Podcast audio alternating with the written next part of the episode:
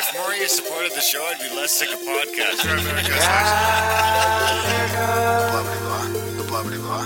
Sending out good vibes, Blah blah blah. good Blah vibes, blah good vibes. And the blah blah blah. good vibes, good vibes. 108 breaths of deep gratitude and prayers for guidance and protection. And put on a didgeridoo and shamanic drumming track. Shivers or vibrations and stuff like that. 108 breaths of deep gratitude and prayers for guidance and protection. And put on a didgeridoo and shamanic drumming track. Shivers or vibrations and stuff like that. 108 breaths of deep gratitude and prayers for guidance and protection. And put on a didgeridoo and shamanic drumming track. Shivers or vibrations and stuff like that. If more of you supported the show, I'd be less sick of podcasts. um,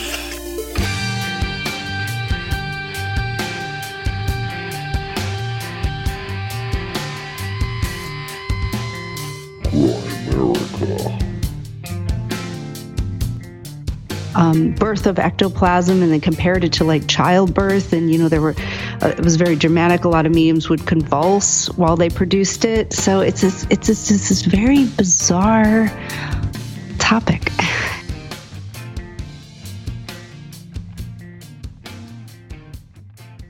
Okay, guys, welcome back to uh, a little interjected episode of the Grimerica Show. We're sneaking this one in because we didn't get the bonus episode out because all hell went down, which we'll get into in a few minutes. But first, uh, let me welcome Graham, podcast assassin Dunlop. Hey, buddy. How's it going, man? All right. This is for uh, this episode is actually for Shannon Taggart, though. A fantastic chat with her about uh, the search for ectoplasm and her photography and seances and uh, all kinds of cool stuff. We talked about the history of spiritualism and famous scientists and how they're spiritual, Ouija boards, orbs, shamanism. Fuck, it was a fun one. That's right. Brody's first app? Yeah. That's right. So this actually might even be on YouTube as a video as well. I think she's got some pictures that will pop in here. Oh, yeah, I Pretty think this is our Yeah. first video episode. Wow, Yeah. that's exciting. Yeah. And then the next one might not be because. oh, no, I think they all are now. I no, I, I don't know. We might have. So We'll we see. so we had to cancel Sundays. We had two recordings scheduled for Sunday. So this is for if people haven't heard the news yet. We We got well. We've got we've had here. more than one person accuse you of trying to take me out, so Oh. that you could fucking Oh, like take over Grimerica. Oh, that's a good one. Turn into Gramerica. yeah, yeah. Which is interesting. I wasn't expecting that. Geez, I've heard a couple people accuse your wife too, take you out. So you got a lot of enemies going on here. Yeah, well, or the deep state. The deep state. Yeah. Yeah. So I might as well just do Yeah. it. Let's like start from scratch because a lot of people haven't heard what happened. Okay, so I was uh asleep Saturday night. Saturday. Actually, we were all online that night, right? Saturday night.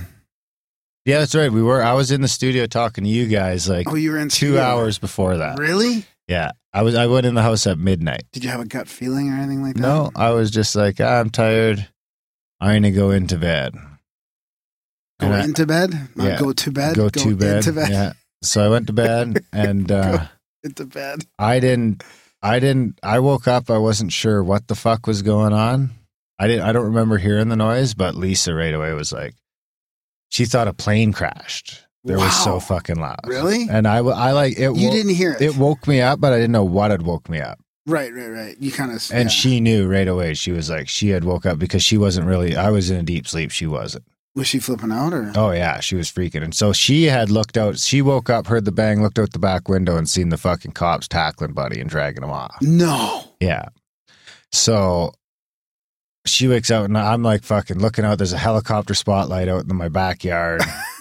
the cops had already taken Buddy out of the backyard by that point, so I didn't see it. Out of your neighbor's backyard? out of the neighbor's Okay. backyard by that point. Um, so yeah, then I go look out the front window, and there's just fucking cops everywhere. Cops in my garage, in around the studio. Holy. In the garage, Oh, fucking realize, all like, out in front of the house. Time, like, Yeah, so what were they all doing in here then? If the guy had fucking escaped, that's what I'm saying. what? Well, yeah, we'll get what do to you mean? that. That's what we'll I'm get saying. to that. What, I, I haven't heard you say anything. well, because I, I, it gets pretty, it gets strange by the end of it. Actually, oh fuck. yeah. Okay, okay. I haven't. So I'm purposely we we haven't really gone into too many details about this because we did kind of want to save a little bit of for for the show. So I'm in the dark on a lot of this stuff, especially. So let's. So then start- I go to go outside to see what the fuck's going on, and they're just like, "Get in the house and lock the door." What? So I come in and lock the door, and I'm like, so I'm looking out my windows trying What? to see what the fuck's going They on. They wouldn't even let you come out and check check No. out your thing. No. So I'm looking out the windows and I can see the garage doors open and I'm like, well, is someone trying to break into the studio or what, what's going on? So so just for people to know, like we have a the igloo is a, a, a studio inside the garage. Yeah, the- it's a in walk-in freezer It's a- built in the corner of the garage. yeah.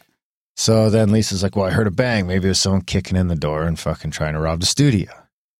Like, so we're looking out and I can see the doors open. I can see a bunch of flashlights in here. Like, okay, so I went over to the other window a little farther down the house. You get a better angle. And then I'm looking and I can see the fucking, a signal light, like just blinking in the garage through the man door. I'm like, what the fuck is going on? And then I could see like where the garage door had ripped off and had fallen in. I thought that was the panels of the igloo. And I was like, fuck me, the studio's fucking destroyed. There's a blinking light in the fucking studio. I think someone drove through the fucking garage. Yeah. And the cops are here investigating Right. because I don't know how quick everything happened. And then, like, so then I finally get to come outside and I come outside and I'm like, what in the fuck?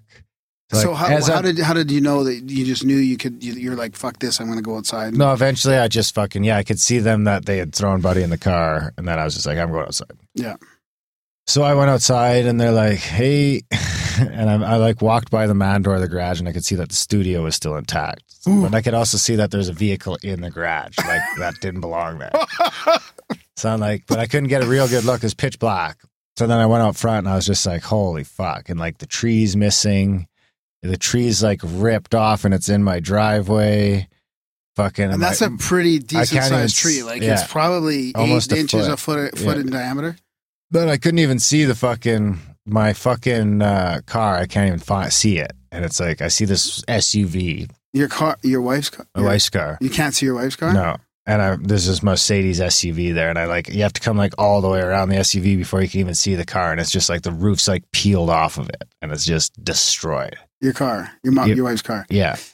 And then it's like smashed into my fucking truck, and my truck's all fucking crushed in, and the wheels all bent. And the garage door is taking both- off the both garage. The fucking post. garage doors are gone. The center post, the whole front of the garage is like gone. Yeah, and both even the back doors, side the thing, the side and then the like garage. six feet of this wall is fucking ripped right off. He came within four feet of hitting this corner of the igloo. And and and the, the stuff in your garage came within inches of the. Yeah, well, it seriously, like- smashed into all that shit, which pushed it all towards the igloo. yeah, I mean, the igloo got jolted pretty enough that stuff fell off the walls. really. Yeah. Well, I don't know if that happened from, you know, there was shit on the floor in here. So I don't know if that happened from cops running around or what the fuck. But, you know, that that shit all got bumped into and it's all attached. So I'd imagine the igloo got a jolt Yeah, because it's like solid shit from here to the fucking yeah, yeah. door. To the accident, and yeah. that thing came fucking, you know. So, so the story is there was a guy, there was cops chasing supposedly a, a, cop chase, yeah. More than like, there's a whack of people that think it's, and it's a Mercedes too. That's what Buddy was driving, Hastings. That can get hacked. Oh, So this Mercedes comes down my street. It had to be doing 140 kilometers an hour you'd, you'd think, yeah. because it came through two fucking bushes, a snowbank, a fucking tree before it hit my wife's car and absolutely leveled it. Then still hit my truck, leveled that, took And off the the, whole front of the garage, and finally stopped when it hit the telephone pole. Yeah, So yeah, fucking. And the thing is, there's that big, huge boulder, decorative boulder my neighbors have. He missed that by like fucking six inches. It's If not, he would've- it's not fake though, is it? It's a no, it's boulder? decorative. Like a, it's a boulder that's there for decoration. It weighs almost a ton, I'm sure. Yeah. So and if you your would little protective fox or your wolf, I keep calling it a the fox. wolf, Your little Yeah. wolf outside. If he would have hit the rock, the igloo wouldn't fucking exist. you think that they would have gone launched off the rock and into the igloo? Yeah, and it would have just be fucking Destroyed gone. the Yes, studio. be nothing left of it. So the igloo's standing. Luckily, that's a bonus. We had no internet for a day, day and a half. And we had Um, two podcasts scheduled that Sunday that we had to schedule. Like, Yeah. We had a rare Sunday, couple podcasts. Uh, Yeah. Now the big problem now is that they're like 50-50 and the engineer's coming in the next week. They're coming tomorrow to tear off all this drywall. Well, this is the the, the main problem. Not considering all the little shit. Well, not considering all the shit. I've already spent hundreds of dollars. Now, so get this. Well, let's get to the igloo shit first before we get to the fucking bullshit. Okay. Um, so they're coming tomorrow. They're taking off all the drywall off this wall. I can see that you know the first four studs or whatever are completely ripped apart, ripped out, and I can see that the next couple it's slid, uh, slid out of where it's supposed to be, and then I can't. It's hard to tell. So they're going to decide. They're going to come here and they're going to decide if the garage is shifted off its foundations, and if that's the case, they're tearing down the garage. Now, and then the key is then can they tear down the garage around the igloo and rebuild it without us fucking moving this thing? That's right. Which we're, we're- I'm Which we kind of wanted to move it. I mean, we wanted to move out of here. We wanted to move out of here in like a year, year and a half, can't because it's just it we're not at the level we need to be to be able to afford Yeah. rent. Yeah. So we were thinking in like a year, year and a half from now, we might be. Um, so right now, the hope is that they'll just fix the garage and the igloo just stays here, and we get a couple new doors, and we're good. Just just stay put for a year. Um, if they tear down the garage and the igloo can stay, we can probably work it out through it. We'll tarp it or something so you can just stay here. Uh, if the contractor says the igloo has to go because it's in the way, then we're fucked. Well, we're not fucked, but we're tearing down the igloo, dismantling it, and we don't know yet. I mean, honestly, right now we can't really afford rent. I mean, I don't even want to dismantle this thing. It's a fucking pain. It's like Yeah. hundreds of pounds of each each panel. It's not a That's right, and we can't definitely can't afford to hire someone. And the other thing is we can't afford rent, so we don't know what we're going to do yet, and we don't know how bad it's going to get. So everyone, just right now, the main thing is just cross your fingers yeah. And send good vibes that the garage is fixable and that the igloo can stay put. Because if Yeah. we have to move, it's going to be a sad day dismantling this thing, and you know we're not really in the position to be looking for a new place yet. And we don't. We'd, we'd really rather just stay put for a year. So hopefully the garage is fixable. Yeah. Um, Yeah. And then and then I mean honestly, when we do move this thing, it's going to be one more move and then if we you want to keep it, I mean I'm I mean we could probably make a you know, a balsa wood studio that's just as good for sound and balsa wood. 50 times as light. I mean, Uh, you'd have a hell of a time. you know what I mean? Like this Have is a not hell of a really hell of a time It's not matching really this. like a modular thing that we were sold when we bought it. It's pretty good though. So that's the hope. Everyone needs to cross their fingers. I mean, all that other little shit aside, I'd like to give a huge shout out. We did have a bunch of people Oh rally God, when they seen the social media and send some good vibes and made a couple one time donations that are, are definitely help dealing with, you know, we had to tarp it off. The insurance company just left us sort of high and dry. So I had to go and buy lumber and tarps to fucking patch it for a few days. And they're saying now because it's a stolen vehicle, the best they'll do is you, you the liability goes away from the owner of the vehicle. So now what they'll do for all my deductibles and everything is they'll try and sue this motherfucker that stole the car. Who's that? The insurance company's going to try and sue Yeah, them? and if they your- can't get because you have a five hundred dollar deductible on your each car and There's a The- and, uh, 500 on the cars and then a 250 on the tenant for the shit that got wrecked, the lawnmower and all that stuff. and your all the lawn furniture and Yeah. all the shit that Yeah. was in the garage. So that's like 1250 in deductibles that they're saying if they can't get out of this felon that's not going to have any money. He was already wanted before he stole these cars. So I doubt this guy's RESPs that they could or RSSPs are going to sue him for to pay me between the deductibles and everything else. And I have to go out and buy car seats now because my car seats get condemned and all the insurance. I mean, I'm I'm hoping still my my my initial fucking run-ins with the insurance company so far aren't super good, and I'm not fucking looking You looking don't get a comfy feeling. I'm from not really looking forward to see what they're going to offer me for my Impala. I just paid it off for 16 grand like two years ago, and I'm guessing they're going to offer me like six. Yeah, So I'm not looking forward to a bunch of shit. yeah. And I mean, the other thing is that, I mean, I don't want to say too much, but I'm nearly certain that the cops fucking were in hot pursuit of this guy. And that's why he came into my shit at 120, 130 miles an hour, kilometers an hour. And they're not allowed to do that. I mean, it was literally fucking less than a minute before we're looking out the back window. And by the time I look out the back window, Buddy's already gone and arrested. Lisa's looking out almost instantly and watching him get arrested. So I think they ran him off the fucking road.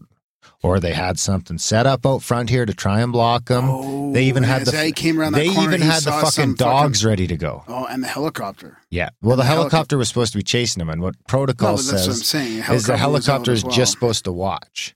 And then when they get back out out of town, then he tells he's say, following the guy so they know where to reconvene when he's out of town. But I think they tried to cut him off here at the road. Or something. Because you're like the second last house before the little area. I'm the third last house before you're out of the residential zone. Third last? Yeah. Third- okay. So, and it's just sort of on a corner in a way too. So, I mean, yeah, but, but before we move on to the some of the other little niggly things, I mean, we do want to thank everybody for their initial like support. I mean, people sending texts and good vibes and social media stuff and very supportive. And then, of course, the you know a bunch of conspiracy theories coming out of the woodwork as well, which is pretty mm. interesting. Yeah. Well, we're- this is probably the only fucking garage in town that has a podcast broadcast out of it. So it's something to think about. We just talked to Cliff High, and we're talking to Randall tonight. Yeah, and we were gonna chat on Sunday. Well, remember that thing with uh with what's his name? Uh, Ooh, Sunday was Banal of America and the conspiracy, conspiracy guys, guys, yeah. fucking swap cast. That is so, interesting. so what? What about um? So okay, let's dig into a little bit more about your insurance challenges and the cops and stuff too. So, Oh, insurance is ridiculous. so this is the problem. Some, they were pretty good felon- at getting me cars felon- right away. They got us rentals pretty quick, but the car seats are not. You know, I'm gonna. I have to go buy new car seats. I'm gonna have to pony that up up front, and then keep the receipts and all that, and hopefully they reimburse you. Yeah, like, how I'm- does that not? So because this is And then they fought with me for the first day. They fought with me saying they weren't going to provide storage, and I had to move all my shit myself. So we did that all yesterday. And then finally this morning, when they still hadn't called me back about all my shit, because the home, the homeowner insurance that wants to fix the garage wants all this shit out of here, and I've already moved the stuff that's good into the house myself, yeah, and the shit that's garbage to the garbage dump. And then there's a pile of shit that I should get fucking paid for. I pay these guys a bunch of money for my insurance for my property. yeah, There's a bunch of pile of it there that's wrecked and needs that's to be right. replaced. The car just trashed it. Yeah. So I'm so I'm trying to deal with my insurance company and they're like, well, you know, so finally this morning I called and I was like, listen, man, I'm fucking sick of it. I pay you guys thousands of dollars a year. You haven't, you, I don't know what you're going to do, but you haven't even told me yet. I got one guy telling me to get this shit out of the garage. I don't know what to do with it. I'm not taking it in my house. I can't take it to the dump because I want to claim it. And you're going to tell me that I took it to the dump. So now I'm fucked. Yeah, So I don't know what to do. And I said, I mean, the other ironic thing is, is that fucking the media is super curious about what's Oh. going on. Oh yeah, I wanted to ask. So I've already that. had like one guy here taking pictures, and a couple people have asked me for an interview, and so far I haven't given one. but I'm getting ready to go talk to him and give my side because um, when I told the insurance company that, though, I said, you know what, the media is real interested in what happened at my house, and I said it's just a matter of time till I talk to him. And I said I'd really rather not be fucking pissed off at you guys when I do. So she was like, oh, I get it, blah, blah, blah. And then so all of a sudden, like an hour later, fucking. So at the time, they're making us deal with three different claims people Yeah, one for tenant, and me for my truck, and my wife for a car. Then, like an hour later, this guy calls me back and he's like, dude, he's like, I put all your claims into one. And he's like, send me a bill. I'm going to pay you 20 bucks an hour for every man hour Oh worked. And as soon So as I said the news was oh, might be involved, Fucking their fucking attitudes changed completely. So, but they're still saying it's going to be on me for the deductibles and everything. Like I'm going to end up out thousands of dollars. And if you if you add in the car, I wouldn't be surprised this cost me six seven grand by the And time. this is from By the some time they give me a check and I go to buy my wife a new car, I'm going to have, probably have to put a few thousand dollars on top of what they've given me to get her the same value Well, of car. Yeah, you can't go. So it's gonna cost me that. I mean, six, seven, eight fucking thousand dollars for I some mean, gotta- felon. And we're saying, why the fuck should we have to pay that? So we went to the cop shop today, and it got real weird. They tried to get us to fucking. You know what? I don't want to get into all that yet because I'm talking to a lawyer. So I think we should save that whole side of things for a couple weeks until I've talked to my lawyer. Because the whole cop situation here, because you know, I think the cops are in the wrong, and I think for chasing the guy. yeah. And they're they're trying to tell me that for all this fucking thousands of dollars that I'm going to be out, that oh we're going to add that to the restitution and that's going to get added to Buddy's charges. And I laughed at him. And it's like Well, that's probably not. You're g- you're gonna you- this this felon. You think you're gonna get the ten grand from him to give to me because you were chasing him around? Uh, We weren't chasing him. They're, they've all been real quick to tell me that they weren't chasing him. And I said, well, that's what you keep saying, but you guys were sure there pretty quick. And Lisa's really sticking to her guns too. She's like, I looked out my window fucking 10 seconds later and watched you tackle Buddy. He's like, I think you guys were chasing him. So, so yeah, it's going to get interesting because we're not settling for that. We're getting our money out of fucking someone. I'm not being out fucking Well, you can't. thousands Yeah, of I mean, you dollars. can't be for, just for being in the It's wrong place cost at the wrong time. In the wrong place. It was in my forget you had to- driveway. You had to take time off work. I mean, A it's week crazy. it's work, all this it's other. cost I mean, it's just ridiculous, right? Yeah. Yeah, I mean that's and that's not even the podcast. That's all me personally. If the podcast has to move, that's a whole different. That's you can just add that to the whole Yeah. fucking Yeah. thing. And all this insurance that you pay for is just it's fucking pathetic. Yeah, it's gross. And now they're telling me that all this shit that I'm claiming, well, we're gonna have, we got to add some depreciation to it, and Yeah. it's like what? Well, so I've got to go buy a new fucking patio set. I get that I bought it five years ago, and it's probably only worth fifty bucks, but I can't go buy a new fucking patio set for fifty bucks.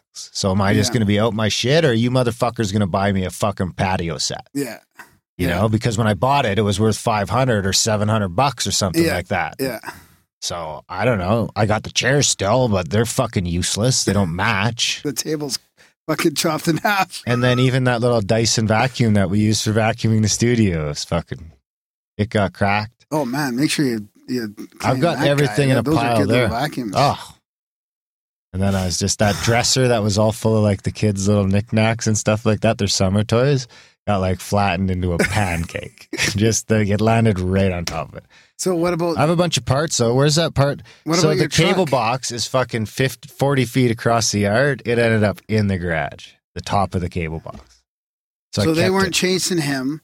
Yet he went through two yards, landed up in your in our in your garage, Yeah, and thirty seconds later he gets tackled and they weren't chasing him. yeah. come on, with dogs. with dogs. The dogs Yeah, took him down yeah. before they so tackled the him. dogs just knew he was coming. They just got here, let the dogs out instantly. No, they weren't sitting there with the dogs out or anything. Oh, that's just gross. They they weren't running an operation that they had the dogs at the beach and this fucking blocked off. so between the cops and the insurance, you're just you're just stuck. You know? What I'm guessing is Buddy came flying around the corner, seen the fucking roadblock, tried to tap Yeah, the brakes yeah, or something, yeah, and yeah. that was it. Just lost all control. And they're like, holy fuck. That cop that was here talking to me spelt my name wrong fucking five times. He was shaking so much, it was unbelievable. Now, that could be adrenaline, but they were all fucking. I didn't even ask, and they're all just insanely quick to want to tell me that they weren't chasing him yeah, we weren't fucking chasing him. Well, every fucking newspaper and fucking news article I've seen says a high speed pursuit ended in my fucking driveway. Well, the thing is, why can't like what bugs me the most about that is that why can't we just be honest about stuff like that? We caught the guy finally. He's been on Yeah. a tear, and we chased him and we caught him, and Yeah. we'll fucking buy your shit for you. Yeah, that's just like to me. what? What's the problem with Canada, that? there's just so own much. it. There's so much fucking Fuck. money. Even if it, you know, even if it was just him, that's what our justice system does for all the fucking taxes we pay and send overseas and fucking everything else. That fucking I'm gonna be out, you know, five ten grand Unless for this. you and then you have they, to battle. They, they can't go to the fund. and- I'm gonna have to sue the RCMP to get or something, or sue somebody to get my fucking money. Otherwise, I'm just out with all the tax. I could see if we lived in an anarchist society where we pay way the fuck less taxes, and we, but we we fucking pay a lot of taxes here, some of the highest in the world. So for the amount of fucking money we pay in tax, there should be some fucking money. For the amount of money we're giving away to fucking people, there should be some fucking money in a fund to pay these fucking deductibles and for there should be a crew here. I mean, like they just left the fucking front of my garage hanging off. No, up they just to- finally came today up to support to- it. Yeah, up to, well, I mean, it's only Tuesday. It happened Sun. So Sunday. I live across yeah, the street from a playground and a recreation center. Yeah, You imagine some kids are in here and this fucking thing fell on them? yeah, But- yeah. and it shouldn't be the and it's not the point of the matter is that it's not the cops or anyone that fucking is related to the cops or anyone else that's here doing it. It's my fucking insurance company's contractors. You would think when you have a police chase that fucking ends up in fucking ruin, you don't just leave the fucking car parts and the gaping hole, throw up some yellow tape and be like, see you later. you know? Doesn't that seem like you should be securing something or doing something? Yeah, yeah, and and what's with your truck? It's still in the shop. It's quarantined. They just fucking like finally picked it up today. Okay. Yeah, it's not was- drivable. you said it was quarantine or something. So, Well, so there's the car's a wreck. the car sure, seats truck- get fucking Your truck is probably fixable, but it's not drivable right now. the trucks. oh, Yeah, it'll get fixed. It'll probably be 10, 12 grand to fix it. I'm sure.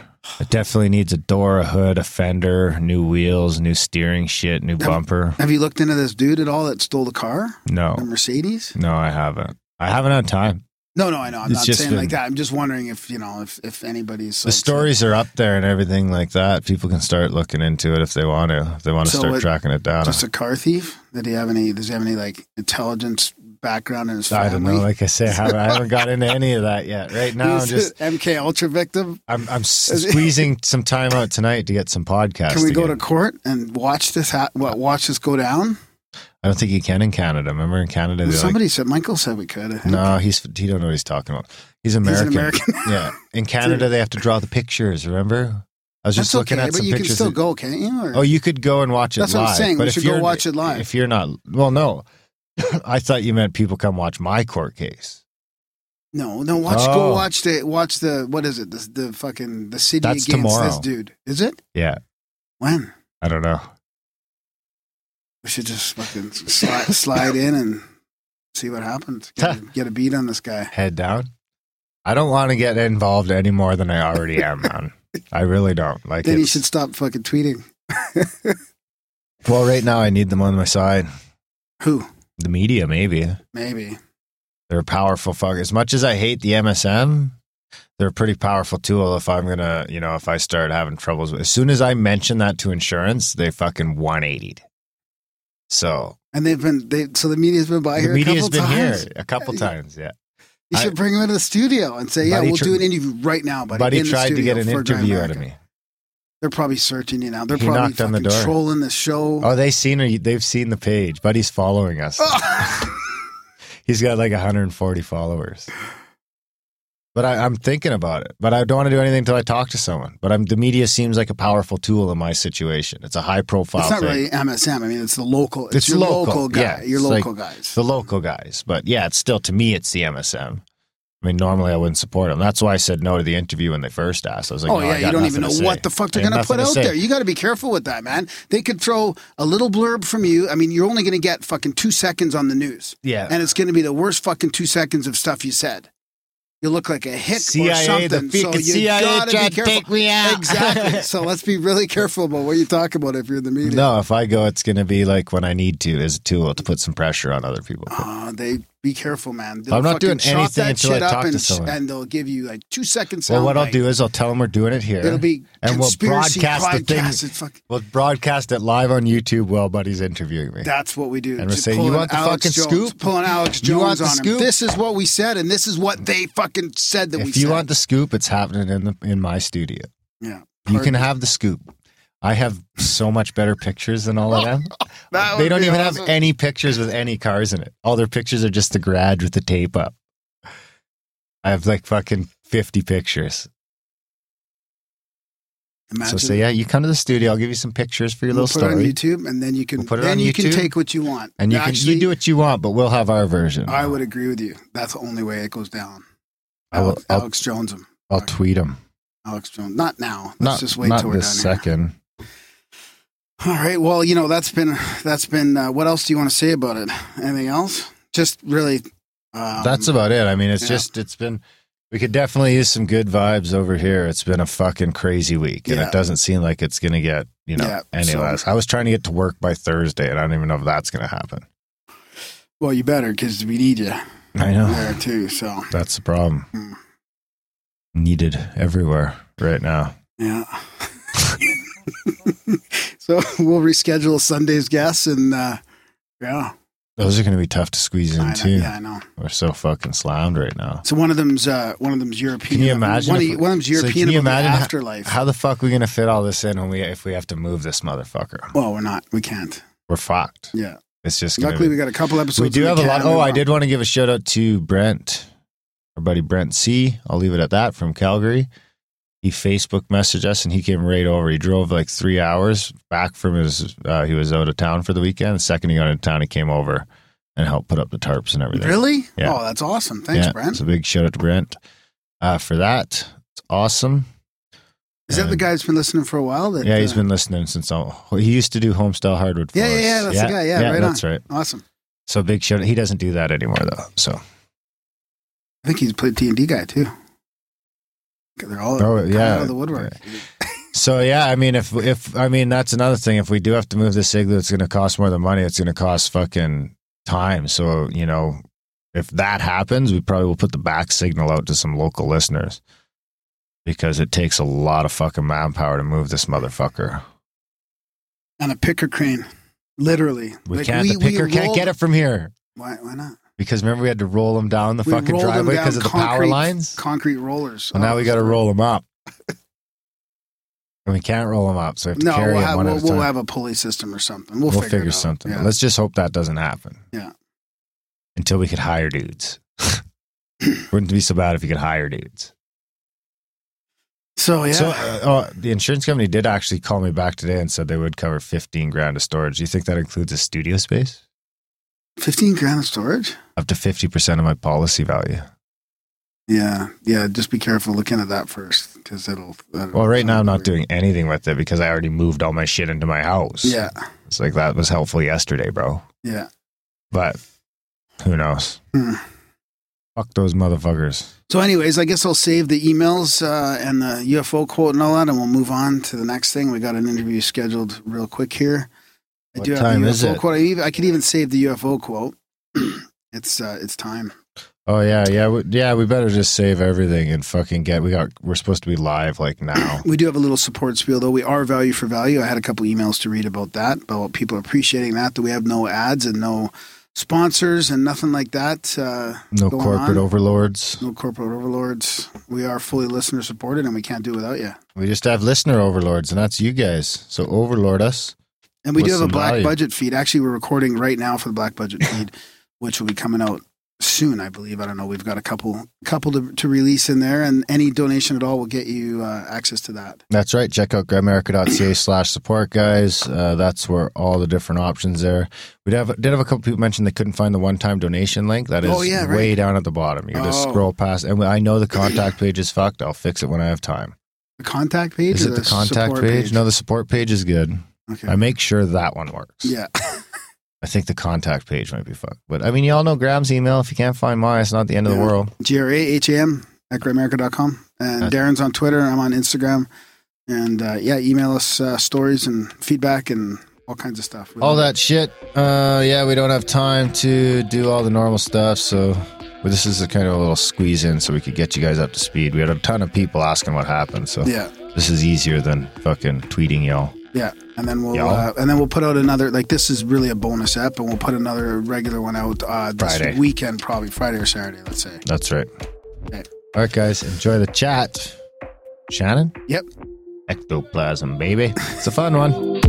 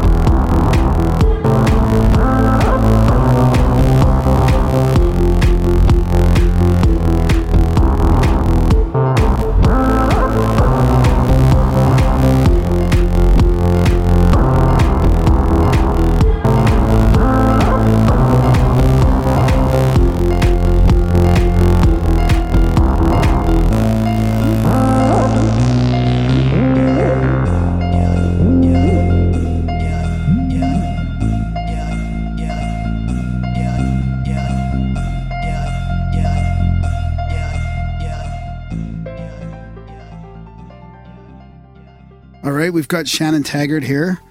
She's got an upcoming book called Seance, and it's like the 16, 17 year long project of hers on modern spiritualism and the search for ectoplasm. Um, she's a she's been a photographer for quite a while as well. Uh, publications like Time, New York Times Magazine, Discover, Newsweek, all that, and uh, she's been using this um, this talent in her search for the spiritual. So it's this is going to be a really interesting one. We haven't really talked about this a lot in depth. So welcome to the show, Shannon. Thanks for coming on. Thanks for having me. I'm excited to be here. Yeah, it's great. I got, I got your email. I was looking into it, and uh, yeah, we we brush on this quite a bit. I mean, we talk about you know ghosts and spirit communication and uh, and the afterlife a little bit. But it's good Yeah. to talk. It's good to talk somebody that's been you know looking at this for for years. So I guess I think I mean it's probably prudent that we start with a bit of a background on how you got interested in all this stuff because um, I'd like to get some context and stuff before we talk to talk to you about the details of your of your research.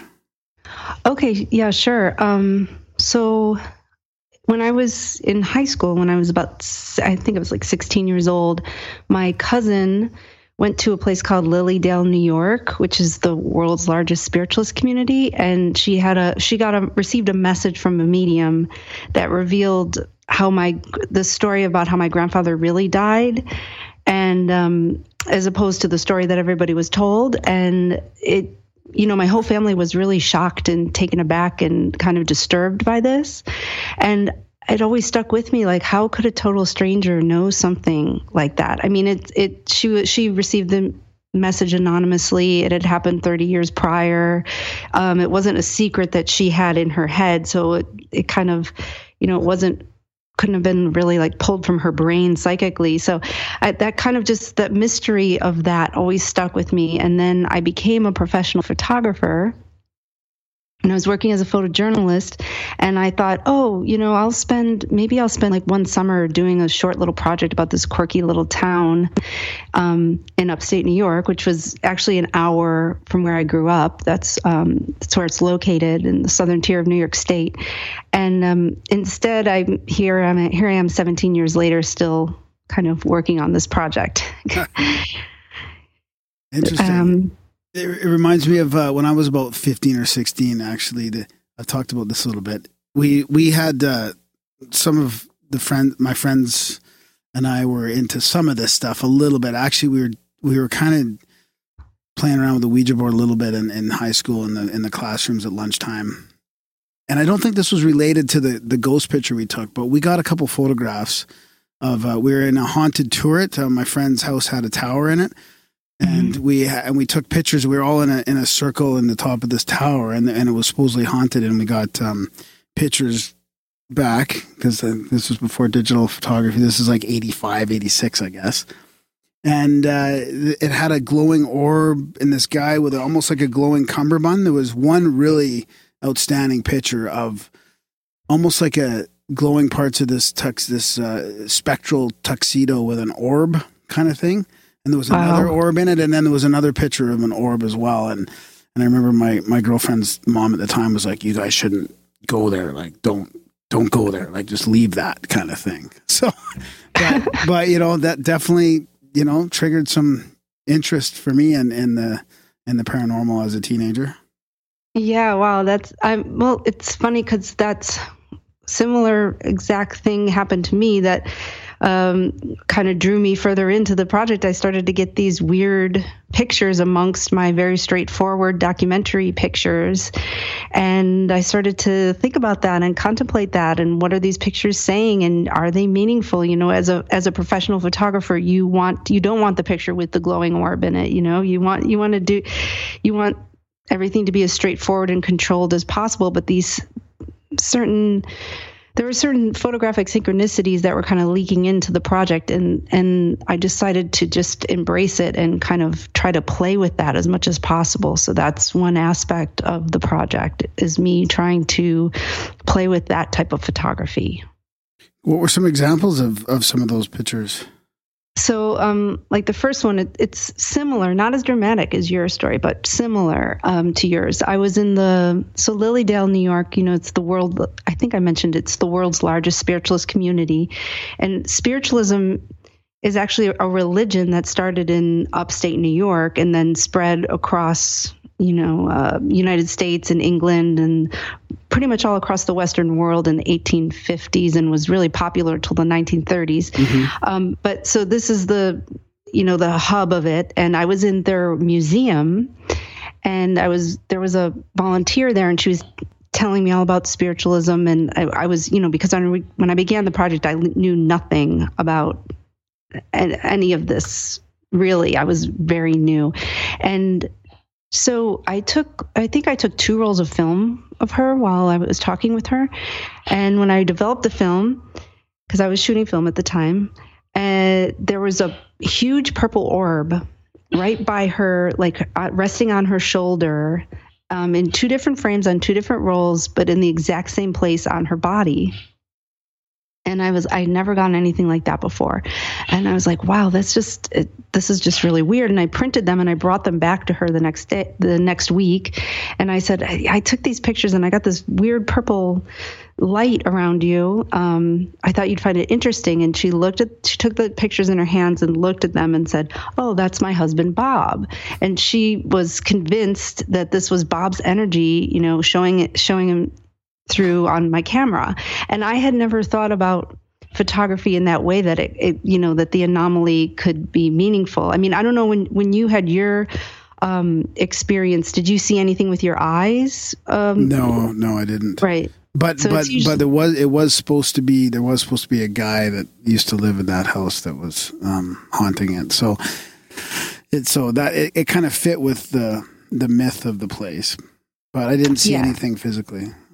Right right because i've heard also the big i guess the big um story you always hear is when people do see something they bring up the camera and then the camera won't work Exactly. And then you have the You- opposite where you don't see the orbs and then the orbs show up on on film. Yeah. Yes, yes, that seems to be how things work. Um, yeah, so I just that was one of the first, you know, just sort of weird stories, and then, um, you know, I would be in a séance and trying to like. Eventually, I started to go into seances, which is the dark rooms, you know, when they turn off the lights and they use sometimes red lights, or you know, there's a medium speaking in trance, and I would go and try to make a straightforward picture. And because it's a low light situation you know it would be maybe it would be a longer exposure and i'd get visuals that kind of had a synchronicity to the invisible experience that the person was telling me that they were having and um, i just started to have more and more of these as i tried to go with it go with it and um, so that's definitely an element in the project so it's a straightforward kind of documentary ethnography project, but it's also this paranormal experimentation art project as well. Huh. So if somebody was having a like what kind of experience? Like meditating on something or having a, a, a vision of something or maybe Um, it- well, there was one, um, like one of the first ones was this. There's a, we were in um, like a, a Thursday night circle at Lily Dale. So it was like anybody could come in and they turn off the, all the lights in the healing temple and they passed around like a red flashlight. And so there's a woman who gets the red flashlight and she's meditating, and everybody in the room is seeing this um, a, a spirit next to her, right next to her face that looks like her, but it doesn't. And they're thinking maybe it's her grandmother or um, her in a past life or something. And I was not seeing this with my eyes, you know, I was, but everybody seemed to be clairvoyantly seeing this second face. And I had my camera on a tripod and I tried to take like a very straightforward picture of her. And when I got the film back, there was this second face, like, looked like it slid just right off of her face semi like with streams of light that seemed to attach it. And it was looked like her but different. It was exactly um, what people were saying they were seeing clairvoyantly um, but rendered by this long exposure. So you know it was this um, synchronicity. And like a professional photographer would say oh it's just a function of your shutter long exposure. But it, it was so eerily synchronistic Yeah. to me i found it interesting. And the people who were there say no that's proof Yeah, you know so yeah, there's yeah, all these different um interpretations there is that the one on I saw on your website probably? there's i think it might There- be in Yeah, in there was one that sounds very similar to that on your on your website there, and the Lily Dale. And the yeah the Lily Dale website thing, the website's pared down um but it i usually i have of a lot of the images that i end up talking about i um i have kind of sampled on the site so i think that should be Yeah. There's should be ar- on there there's an arrow on the top right there, Darren. Yeah. So um, that's super interesting. So synchronistic stuff happening, and then so were you doing the seances right off the bat there when you got into this, or did it take? Um, well, for the most part, our spiritualism uh, they kind of focus on the clairvoyant um, style that you see in like the pop shows. Like, have you ever seen the Long Island Medium? Uh, I've seen Uh-huh. like excer- excerpts, excerpts or something like that. Yeah, where it's in their like when they're in their they're in white rooms and uh, it's you know nothing spooky. It's just people having a conversation. You know, there's very friendly and open, and that was a lot of what was going on. But then I started to find out, oh, they still. Some people still did seances, and in fact, some people really, some mediums really still pursued the Victorian era techniques, which is, you know, in the dark room with the medium's cabinet and trying to produce the mysterious substance of ectoplasm. Mhm. And so, uh, you know, I tried to, the project ended up being trying to find um, people who were, who were redoing these Victorian era seances and, and dealing with ectoplasm Wow. because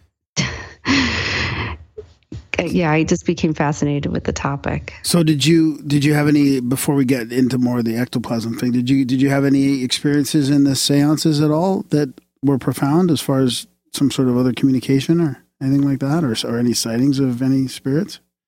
Um, yeah, I mean, I started to just uh, get as many readings as possible. I had spiritual healings. I even took like mediumship classes, and within those situations, I had I had a variety of experiences. I had really. F- Absolutely absurd, silly, hilarious experiences. Um, I had experiences that were just totally just off the mark and didn't make any sense to me. And then I did have um, many mysterious experiences where I did get information that I did then verify, or information that I knew to be true that I knew the person giving it to me did not know. So it was a it was really a mixed bag, and it still is a mixed bag of what you get in these types of situations. Um, it's not anything predictable. And then you got more interested in the ectoplasm, and, and did you did you listen to like did a lot of people have stories there of communication? I mean, I have a bunch of questions around the uh, specific sort of seances and and and making sure that you're not um, asking for the wrong communication. Like, I mean, you never know what you're you're getting in a way, right? Are you getting the the person you're asking for to communicate with you, or is it something evil? Like, how do, how did how do you guys make sure that you're communicating with the right type of uh, spirit? Well, yeah, that's an interesting question. So spiritualists, so spiritualism is it's kind of like um, it's a very positive kind of um, focusing on healing, focusing on um, you know the main the, their main point is that they talk to the dead not for anything like no magical purposes meaning like they're not asking for anything and they're not trying to manifest um, uh, in ways that other traditions do. They're trying to per, they're trying to provide healing for the living and um, proof that we live after death. So if you ask a spiritualist, they would say we set our intention of white light and we go into all of our um, you know everything that we do whether it be a reading a, a healing or a seance we set our intentions for only the highest and the best and to talk to you know higher spirits or spirits of relatives. Um, but it does definitely the the Victorian seance, I think, does verge on people might question what exactly is happening, especially with the ones where they try and do physical effects and create um, physical manifestations or make things move or uh, you know there's um people looking on the outs- outside would debate that that's exactly what they're doing spiritualists say that because they demand the protection and their and their intention sets um, what actually goes on. Yeah, yeah. I understand that. Similar to similar to what we do out in the field looking for UFOs. Like we put that loving intention out there for out in love the and field is that what we're and, uh, calling it now? Out in the field. Out in the field. you guys so have code names? no, no code names, no. So um did so do people have experiences of healing and, and after death communication, after life after death, after death communication with uh, Um, yeah, I mean, I think I, uh, you know, I've met a lot of people who just travel to Lily Dale, Lilydale because they, you know, had a loved one die and they never expected to do something like this, but they're so distraught or upset or confused or need something that nothing else can give them. So they go and visit a medium. And um, for the most part, the mediums that I have met and worked with are sincere practitioners. I know the stereotype is that it's just people looking to make money, but that's that's really not has been not my experience with spiritualism. Um, I've met a lot of people who've had their lives changed by readings.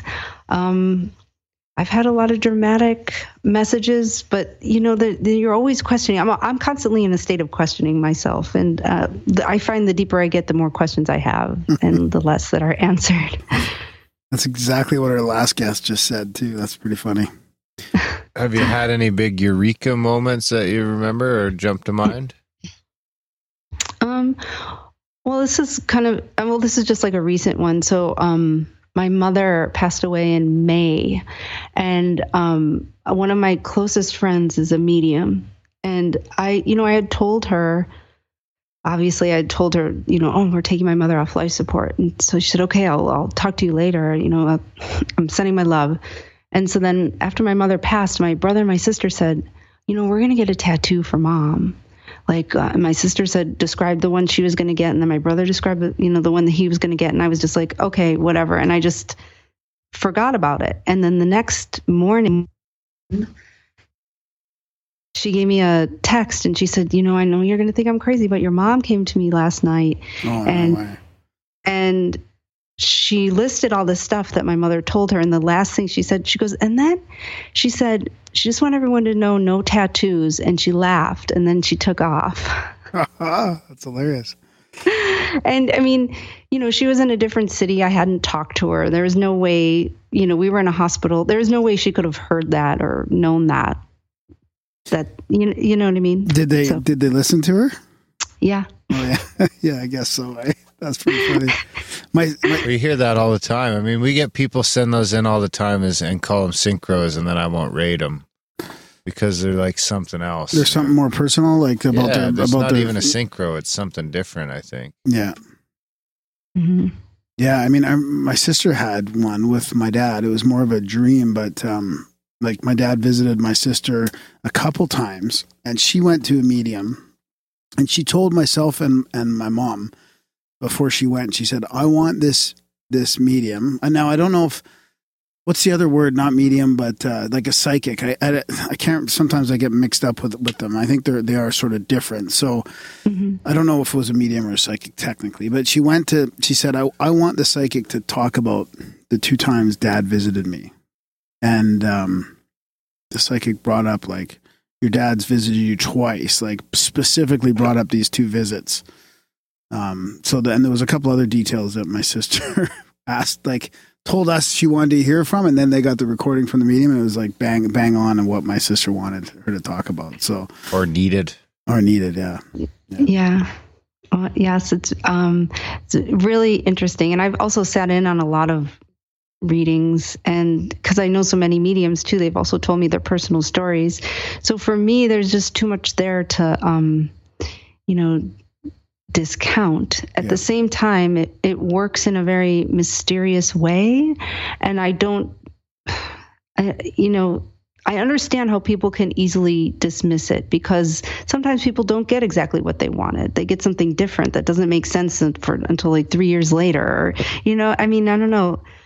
Uh, sometimes it doesn't work as exactly with everybody, and so I understand how some people. I and also too, mo- for the most part, a lot of people just expect to go into a room and have life and death proved for them. You know, like have everything proved for them in one one exact moment and if it's not then they dismiss the whole thing i've i've encountered that quite a bit Mhm. but yeah but for me i've just seen too much but i've also like spent a lot more time than most people Yeah, yeah.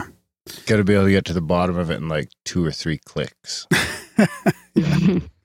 Did you did you um did you get into the history of uh, spiritualism at all, and and how it fell, like what happened to it in the nineteen early nineteen hundreds? Uh, yeah, actually, that's the history of spiritualism is actually why my project has become such a uh, long-term, um, you know, endeavor. Uh, what I realized or what I learned from the spiritualists when I first started uh, working in Lily Dale was that there was a thing called spirit photography, you know. And I mean, I went to photo school and we studied the history pretty extensively, and I had never seen or heard of this era of photography. It was kind of like an outsider moment in the history of photography. It's not in any of the textbooks that I studied from, and it's it's actually kind of recent that people are re-looking at um, the history of trying to photograph spirits and ghosts. And um, spiritualism and photography started around the same time. I mean, you have you know spiritualism 1848. I think photography is like 1838, and um, you know, people were trying to photograph ghosts and spirits as as soon as they got their hands on cameras, and that's kind of because it's such a also absurd and um, bizarre history. I think it's a hard thing to for historians to address, so they just kind of kept it out. But I ended up being really inspired by the whole visual history of it, and then also the social history. I mean, um, not a lot of people know that like some of the most famous scientists who ever lived were fascinated with spiritualism No and doubt, they were way more spiritual than people think. I mean, they, yeah.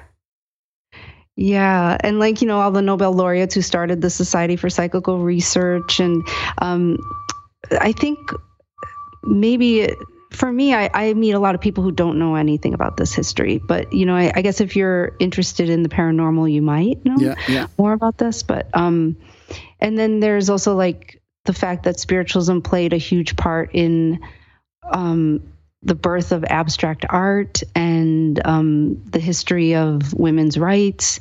And you know almost every really a lot of interesting people throughout that era were drawn to spiritualism played around with it studied it you know. And i think right now in our our time it kind of gets lumped in with everything new age but it's actually a very distinctive um, tradition and moment and has its own really fascinating history Yeah, I mean, especially it, it saddens me that that we we we kind of made headway. I feel like back then with this kind of stuff, and then I feel like it almost got clamped down. Like now, when people look like our our our take on what happened, what what reality is right now, like I think we're going back to what we learned a hundred and something years ago. But we're stuck in this dogmatic paradigm for a while, and and people just like erase all that shit from the history books, and they poo poo it, like all this skepticism and. uh They burn it. they just you know it's like so it, it's interesting to me what happened in the in the early 1900s before or like or like when we were know, making good headway. yeah head, headway I'd say.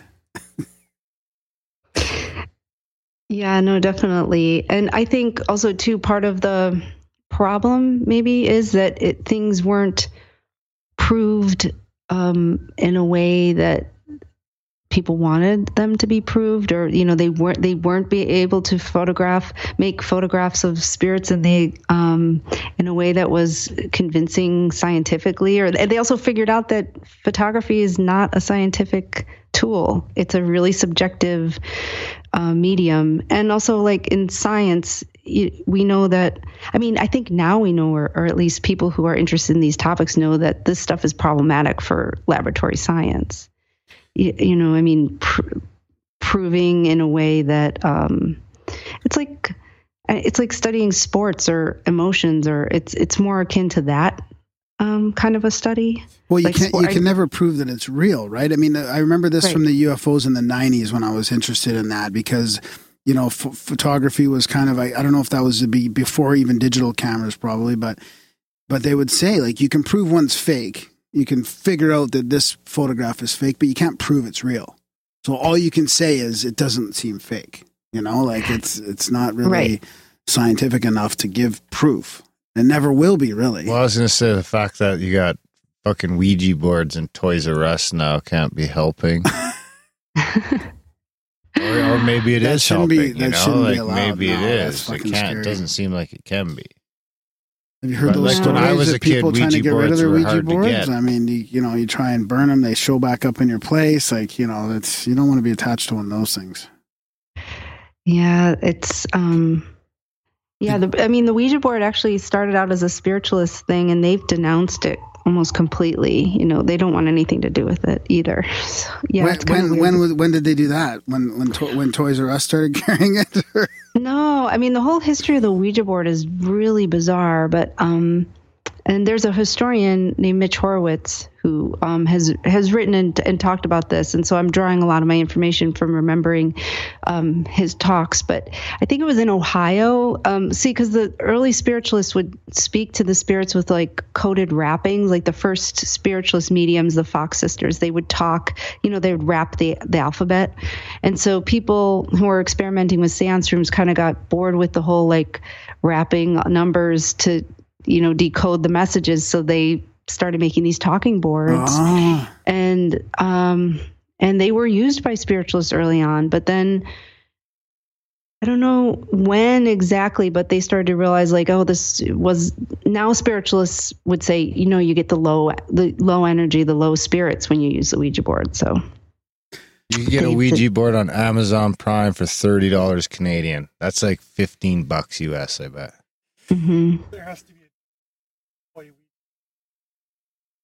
Oh, well, I don't know. I mean, it's it's a tool. It's a yeah. It's a it's like a tool that creates a portal. It's almost just. f- the top hit is a couple of apps for your phone, Ouija apps. Oh, geez, that's crazy. That should so, be. like, is that like different? Is there a difference? Like, our one of our producer here is asking if there's a difference between a real Ouija board and one that you could get at Amazon. um i mean you mean like a a, a handmade one or like a yeah, or like, like is a there any? Does legit, it need, genuine, does like it a need to be genuine, like? specific symbols. Yeah, like, is there a way to- means. Is it a way that the symbology is different, or does it need to be made in a certain way, or does it just like you can put these things on a production line that? Because I mean, really, they're just sticking stickers to cardboard, basically. Right. but but- that might be enough. Yeah, you know? that's what it might be enough. Yeah, I don't know. Yeah, I think it's your. Um, I think it's more about the human's intention. You know, the human giving the energy and sending, you know, the agency to it. Um, but yeah, I mean, you might get. Although, although spiritualists kind of don't recognize like magic, they don't really think like magic. People who are magic practitioners say, but like a magic practitioner might say, you know, if you had an old Ouija board, that would be like a more charged object. Yeah, yeah, exactly. Because the other Um, side of it is, as you know, do they make it available for twenty five bucks because they want everyone to think it's a toy, and does that actually take power away from it? Actually, the fact thinking of it as a toy would actually probably make it more effective. Um, there's a a researcher named Kenneth Batcheldor, and he he did a lot of studies about table tipping and um, kind of cr- trying to create physical effects. And he would say, you know, party atmosphere is where it's at. Like you get the energy going that way. So I actually think um, viewing it as a toy helps it work because um, your your mind is at play. When your mind is at play, it's sort of like you know when you fly a kite, you run and you try to get the wind to catch it. Like you know, you give it some action. Uh, there's those theories in psi, in the study of psi, that um, party, playful, um, laughing, singing, energy, the the playfulness kind of helps with certain types of experiences. Kind of like when your brain falls into that flow state where you're just sort of existing. Yeah. So, what did you say about the difference between Ouija board and the uh, the traditional, or not the the traditional, but the like when they denounced it is because it, it, it carried what heavier heavier spirits or something like that, or what did what were you saying? The difference was I'm not I'm not certain exactly when it was denounced, but now the spiritualists that I know and speak with say that it's just it's a crutch and it's also attracts low energy oh, that's what it was. spirits, Yeah, you it know? tracks low energy You're supposed to spirits, yeah. raise your consciousness and kind of you do it without a device. It's, yeah, it's almost like a it's almost like a shortcut for them. It's like psychedelics for us in a way. It's like they they can just instead of working with the medium and tapping away at the at the code, you're just going through the the board. It's like the lazy it's the lazy spirit route. Right but at, Yeah, but at the same time, there's this whole other movement within. It's kind of on the fringes. of- It's not all spiritualists do it, but it's called instrumental transcommunication, and so that's like you know EVP and um, Mhm. using cameras and video and uh, orb photography, and so it's it's weird because that kind of is a Another way like that. Another. Yeah, it, but I mean, they're they're using technology in combination with mediumistic practices to kind of extend the senses or create, um, you know, create evidence or stuff that can be analyzed. And um, I don't know, spiritualism has always been deeply tied with technology. Uh, they they've always there's always been this interplay between spiritualism and technology and i guess the, the ouija board it could be seen as a type of technology and um, but for some reason it's it's denounced but other other techniques are not Yeah, it makes sense to me. I mean, I feel like that's that's a bit different than the the uh, you know the the orb photography or the Frank's box type stuff or whatever. I, well, I don't know that. so that is would be every similar. orb Uh, something, or are some orbs better than others? Are all orbs equal? what? um Well, because like I got a buddy, Scoob.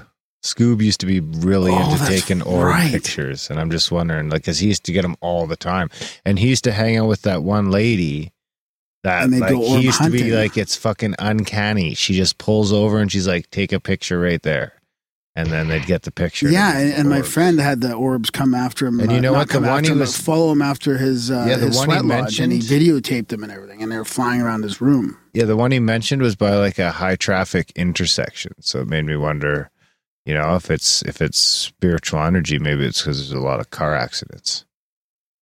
yeah i mean like you like you just said about the one woman it's uncanny like that is the most interesting thing about the orb uh, phenomena or the study of it uh, it's not whether it's dust or water or like it's an artifact of the camera. It's when people try to interact with the orbs and have them you know appear in patterns or zoom in and find um, you know faces or you know i've seen people say okay i'm going to get orbs here and they'll start off with one orb and then they'll just try to concentrate and ask for more and then by the end of the photo series a room full orbs in the picture.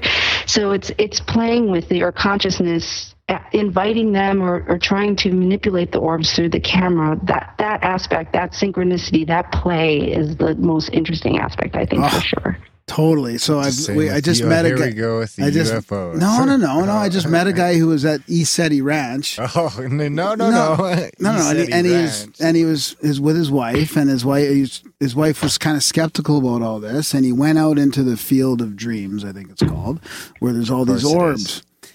And he started. He says, "Look, they like, and this is what what you're talking about, Shannon. They they like it when you dance around. So he would start dancing around, and his his wife was watching through. I think she was taking pictures, or no, she was videotaping. Maybe I can't remember if, or if it was just plain sight. And the orbs started. He started attracting all the orbs, and then one stuck on his shoulder and stayed there. And that convinced her that, like, holy shit, like that was the key. That watching an orb stay on his shoulder while he was dancing around this field did it for her. Yeah, that's. Um, and for me, I mean, I have a, I have a similar orb story. Well, I usually don't get orbs, and um, my husband is a professional photographer also, and he seems to think that you're more apt to get orbs if you have a, a smaller digital camera with a smaller chip.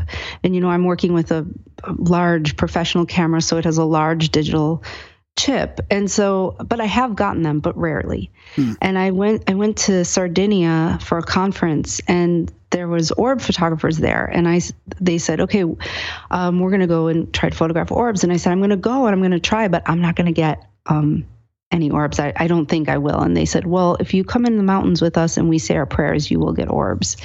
And i the mountains with and then i i took a picture. Did i just Uh, you're okay. Yeah, keep going.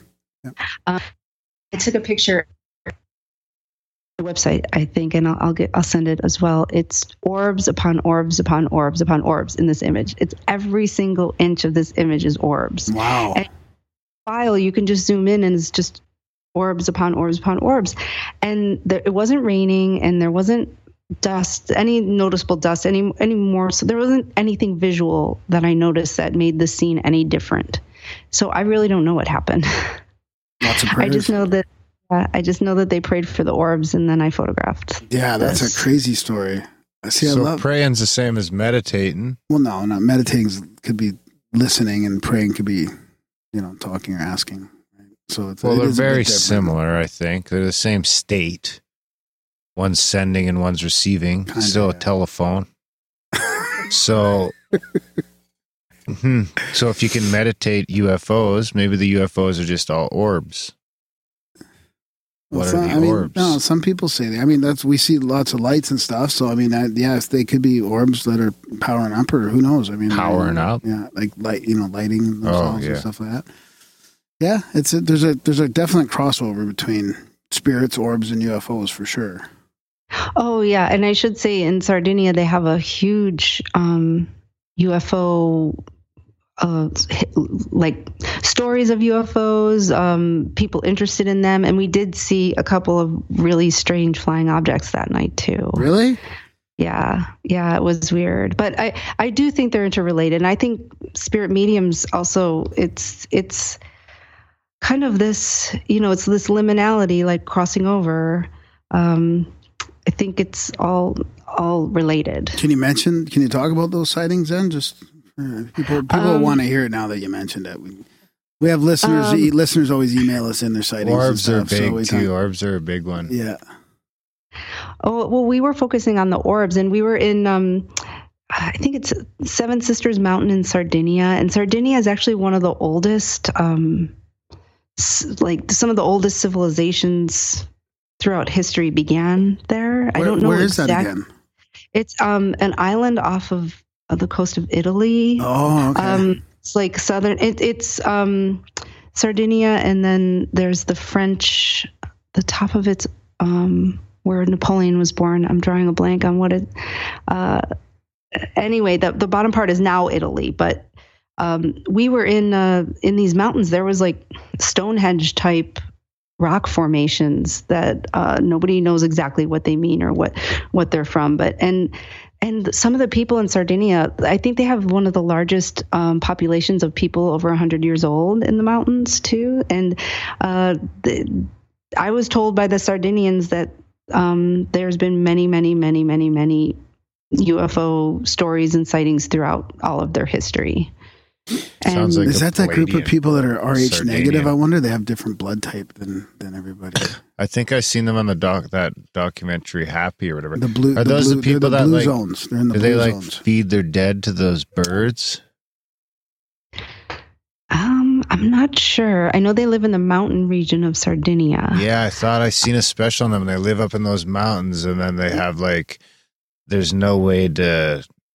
No, that's not them. I don't think that's not them. They're, they just socialize a lot. I bet if they live to hundred, they're very social. I bet you they have lots of friends and lots of loved ones.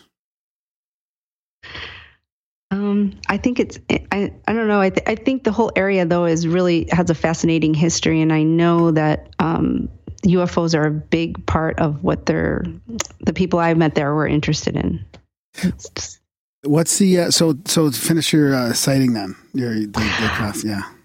so we were they had the all these um big uh you know these rock formations and so what the the people from Sardinia there was a medium there who was visiting from England and they were they were having him go near the rocks and and tell he was trying to like channel visions of the past to kind of decode these rocks. And so he would go near a rock and tell a story like what he was seeing and then we'd all be taking pictures to see if we got orbs. And um about I don't know, I think maybe an hour into our hike and it was at night and it was dark and I was getting random orb pictures and uh, I, I did get a lot of compelling orb pictures actually during this time.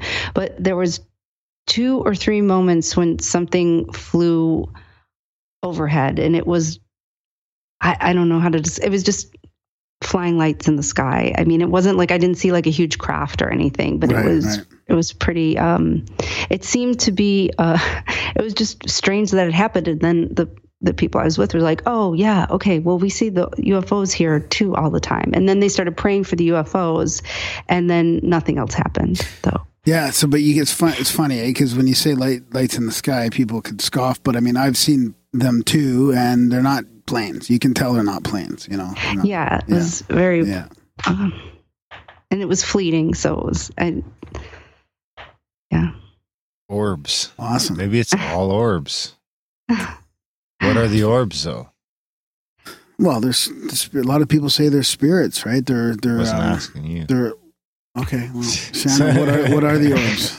Well, I mean, yeah, no. Some people say they're spirits. Some people say they're energy. Some people, well, you know, I I took an orb class this Oh, awesome. summer, Oh, and the teacher um, at Lily Dale, she's been teaching the class, I think, for 15 years, and she had some crazy examples. And there's one I asked, actually asked her if I could use it, so I'll, I'll send it to you. It's um a woman was sitting thinking of her friend who had died that day, or and so she, um and got an orb that looks exactly like a picture that she had of no him. No way. That's crazy. Yeah, and it really, really does look like him. Um, yeah, it's pretty. Um, Yeah, send that for sure. We'll have put it, that, We'll put and it in I'll- I'll video. Yeah. So when you hear stories like that, it's pretty hard to think of them as not being spirits. But then when I hear some just being in some field off McKnight Boulevard in Calgary, you know, would they just be hanging around there, or is that something? Is there different levels of orbs? um, I don't know. Some people think of them as mandalas, so they zoom into them to see the patterns and kind of use them as a meditation tool. Um, other i don't know it depends on the person really. Like it's it's so subjective. It's so I, I mean i think orbs can be different things to different people at different times. I mean i i i think the main thing is it's consciousness interact and interacting yeah, in some way with something else. I yeah. They they we had that guy on Darren that uh, did the re- research on the orange orbs, and he was saying that there are a lot Terry of Ray? yeah Terry Ray, and that they're um they're uh, disguising craft. It's like a it's like a cloaking device for a craft. So there's that whole theory as well. Just a bunch of little mini crafts here, like batteries not included. Yeah. That's fucked up. So, is so is your main business then must be seances? Like people, that must be the main thing is people contacting the dead. I think actually my aunt and my my cousin did that. Um, shortly after my cousin passed away, Oh, and it was like, you know who else? They went and seen. I forget who it is, but they went and seen one of the guys in like uh uh someplace in Vegas, I think, in like an auditorium setting. And it like it was super Bashar. No, super profound. really? Some of the stuff like they picked they, I think you pay extra money or something to get picked out or I don't know how it works. well, that sounds like legit. Vegas, yeah. But anyway, they got selected or whatever, and I guess everything that they said to him just fit with. Yeah. It, like it was a big changer for them for sure. They're like all in now on the afterlife for sure. Yeah. Yeah. Yeah, Yeah, I mean that's a, a lot of times too you'll see those shows and everyone says oh it's just edited um together. You know, I mean like I'm thinking John Edwards show, I don't know if you've seen that crossing over or the like I said earlier the Long Island Medium. But I I, I actually realized sometimes you see a message and it looks totally meaningless to you but you have no idea what's going on in the person's like you have no idea what kind of information they have and what what is actually happening um, unless they tell tell you after. You know, it can look. What, what I'm saying is, it can look really pointless and stupid and not meaningful, but it actually, um, uh, a lot of times, it it can be like it could seem vague. I guess is what I'm saying. I learned I learned early on to not judge other people's readings by watching it. You know. Um, Yeah, that's a good point. So, is there is there a, a, ch- a difference between original photography and digital? Um, no, I mean, for me, digital frees me up to do more. You know, you don't have to change the roll. and um, you know, I, I can actually shoot more and experiment more and get the lighting right. um, because you know, with film, you can't peek at it. But I, I mean, I've gotten re- results with film and with digital. I think it's just a tool. Um, I think there's plus and minuses for for both of them. hmm That's interesting because if so, it's if it, if it's a digital universe, then you might have better luck with a digital camera. yeah. If it's a digital Um, universe, it might not matter how. but you if take it's the not, picture. if it's not even, you know, there's no way to know if you. I guess if there's because you're not taking an equal amount. You're probably taking way more pictures with your digital, so there's no way to tell for sure if there's a a change in the rate of occurrence. Right. And um yeah, but there, there's also that romantic kind of view of like film being this like analog substance that you have to activate, you know, and you know like with um you know cuz you're actually using a material that has to be activated uh rather than you know a chip. I guess you know some people think film is more uh more interesting to be using because of that. oh, yeah, I um, get that. Yeah. Literally steals your soul. Yeah. So so let's get into the ectoplasm a little bit. So for people that Okay. don't know that that's actually like not just from Ghostbusters, but they've been talking about ectoplasm for a while. Is there is there like a history of people sighting uh, seeing that as well and photographing that and and how did you get involved at trying to hunt that down? Yeah, um, the ec- ectoplasm is a very bizarre topic. I, I first, you know, became aware of it or interested in it because I started seeing, you know, they they started telling me about the spirit photography history, and I found the early pictures of the the mediums who were producing ectoplasm. And if you've never seen these images before, I think they're some of the most um, absurd and strange and uniquely disturbing pictures within the history of photography. You know, you have women literally sewn into body bags with like white oozing, white substance oozing out of their orifices, or half naked, or um, you know, totally. I mean, they're they're really wild, and and the substance looks like cheesecloth or or you know Thick Sometimes it smoke, looks maybe, or smoke. Sometimes it looks like blankets. Sometimes it looks like it's got a, a two dimensional picture stuck within it. I mean, they're really, really bizarre pictures, really bizarre. And, um, you know, streaming out of their nose or ears. And there were male mediums too. There, there's a lot, you can find a lot of pictures of male mediums too with ectoplasm streaming out. And I wanted to know um, what ectoplasm was because even though uh, and the seances that I was attending, I you know I wasn't seeing ectoplasm, but the spiritualists I was meeting, uh, they believed in the reality of ectoplasm. So I had to totally research this and um, figure out what the heck was going on with ectoplasm. Um, and so ectoplasm is a it's a substance. It's actually is named by Charles Richet, who's a Nobel laureate in medicine. I think he coined the term um, in the late 1890s after they were studying the medium Eusapia Palladino, and she used to have this like um, this hand that creeped out that was very creepy, and there was a lot of talk about the ether, like the spiritual ether. So they suppose that maybe this hand was being produced by this substance called ectoplasm, which means outside formed. So for spiritualists, ectoplasm is, is a material, like it's a it's a paradoxical substance. It's something that's spiritual and material at the same time. You know, it bridges the it bridges life and death. It bridges the material the material and the spiritual realms. And um, so it's like a substance of life. And they often kind of compare it to like semen or you know vomit or menstruation or it's supposed to smell like um smell like these bodily uh, other substances and um you know they early on they talked about the um, birth of ectoplasm and then compared it to like childbirth and you know there were uh, it was very dramatic. A lot of mediums would convulse while they produced it. So it's this it's this, it's this very bizarre topic. And it's also like the images are so ridiculous. Like they look so Over the top.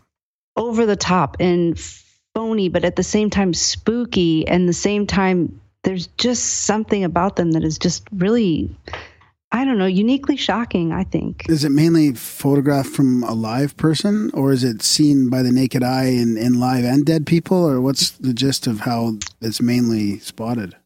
Well, I mean, when you read the initial, like, you know, Richet has, and you know, this is a Nobel laureate in medicine. Uh, he's describing ectoplasm as at this steam that slowly builds and like morphs into a form and then seemingly comes to life and creeps out of the medium's body out into the floor and like can move and touch you. And he seems completely convinced in some of his accounts um, that this was a real thing. And then you have the pictures, which you know the the reality or the visual of the pictures actually goes against many of these these reports. I mean, there's if you go back and read like the the early reports of the ectoplasm, it's just you know seeing the two side by reading that and then seeing the pictures, it just doesn't compute. Um, and so then I think as the pictures started to be early ectoplasm pictures like 1910 and you know it, ectoplasm then started to appear in other seance rooms it was kind of like you know the pictures kind of create the phenomena and you know, a parapsychologist might say, you know, the problem with ectoplasm is you don't have cross cultural evidence. You know, where is it in other cultures?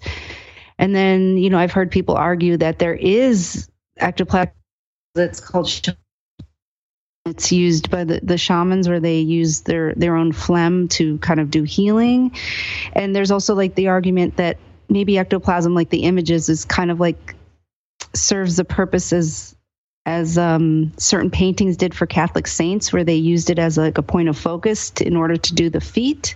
If I'm making sense, Yep. I don't know. Uh, um, Ooh, the feet. Ooh, I want to come Yeah. back to that. Make sure I don't forget. Okay. okay. That's super interesting. I That's at mean, the end, so so, and then so what? What about recent like recent times in ectoplasm? I mean, did, did some of these mediums that you know have they experienced it themselves, or did it sort of disappear in the earlier decades? Um, a lot of mediums told me they did experience experience it themselves. Um, I started to go into as many situations as possible where people told me ectoplasm was going to appear. Early on, I realized that ectoplasm was a fluid term, and that you know you could go to a séance, say with a medium, and they would say, "Oh, ectoplasm is going to do something here," and you realize they're talking about an invisible ectoplasm that you know maybe creates hypnotic effects or changes in temperature or these subjective kind of sensory um, effects.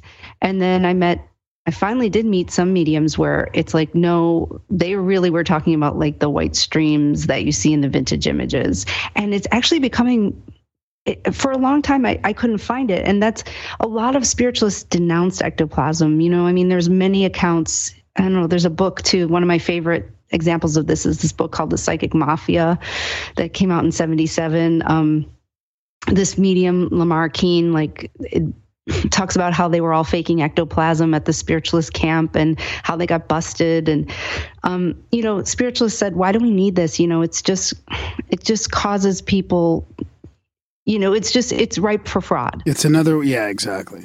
Yeah. so so there's two two um kind of ways of thinking about it within spiritualism there's spiritualists who like no the way forward is the clairvoyant mediumship you know the mediumship you do in a white room we don't need any of this dark room stuff that's backwards that's the old way and then you have the other people who are trying to bring all these practices back and saying no this has been part of spiritualism since the beginning and it's it actually we need to be doing this and this is um, another aspect of, of our belief to create this physical link between um, life and death and that's what we should be focusing on. It's actually there's a there's a movement within spiritualism called the new age of physical mediumship and it's very controversial.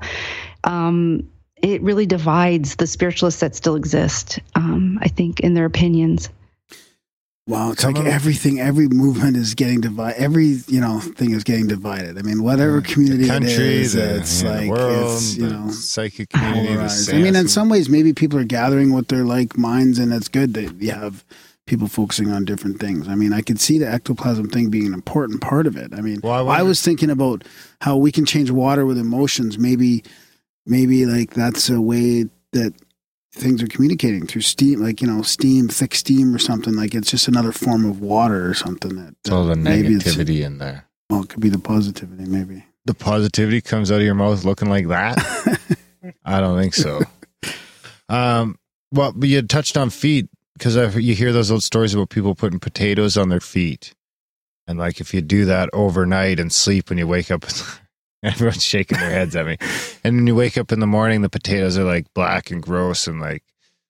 And Graham, you have that like little foot device that you detox. put I was your thinking in, maybe that's ectoplasm, yeah. Is that some sort of rudimentary ectoplasm that you know people who aren't the spawn of Satan, we just have a little bit in us, or you know, like I don't know. It's- but it seems as when you said feet, it made me think of those people seem to be able to do these crazy detoxes through the bottom of their feet, sucking things out. Hmm, I I've never, I've never heard of the potato thing. That's I think it's potatoes. Yeah. Part of it.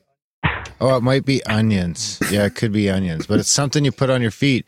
And then like Graham's got this machine that you put your feet in, and like within like a minute when you turn it on, you the water. Well, it takes a couple minutes. Disgusting. takes a couple. No, it takes a couple minutes. And your feet are like clean going into it. You know what I mean? So it seems like it's doing something. Yeah, it's pulling out some stuff like like a lot of gross stuff, which could be considered looks like uh, well, it's not as it's usually different colors, so it's hard to compare it to ectoplasm. But Look, when I started typing potatoes on, it said feet when sick. oh, okay, so it's Says Google now. so it's not a spiritualism thing. It's a it's a uh, an old healing ritual form type thing. Well, what's the difference? Oh, there's some overlap probably, but maybe they're not using potatoes when they've got spirits. well, Potatoes they, is a they do- physical detox. But maybe Yeah, ectoplasm makes you sick. They say ectoplasm is for healing, that it brings about healing. Usually, I mean that's a.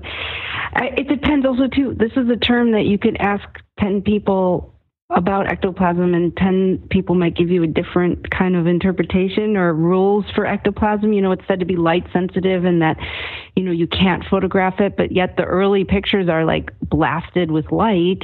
You know, or that you can kill a medium if you if you you know touch them with ectoplasm.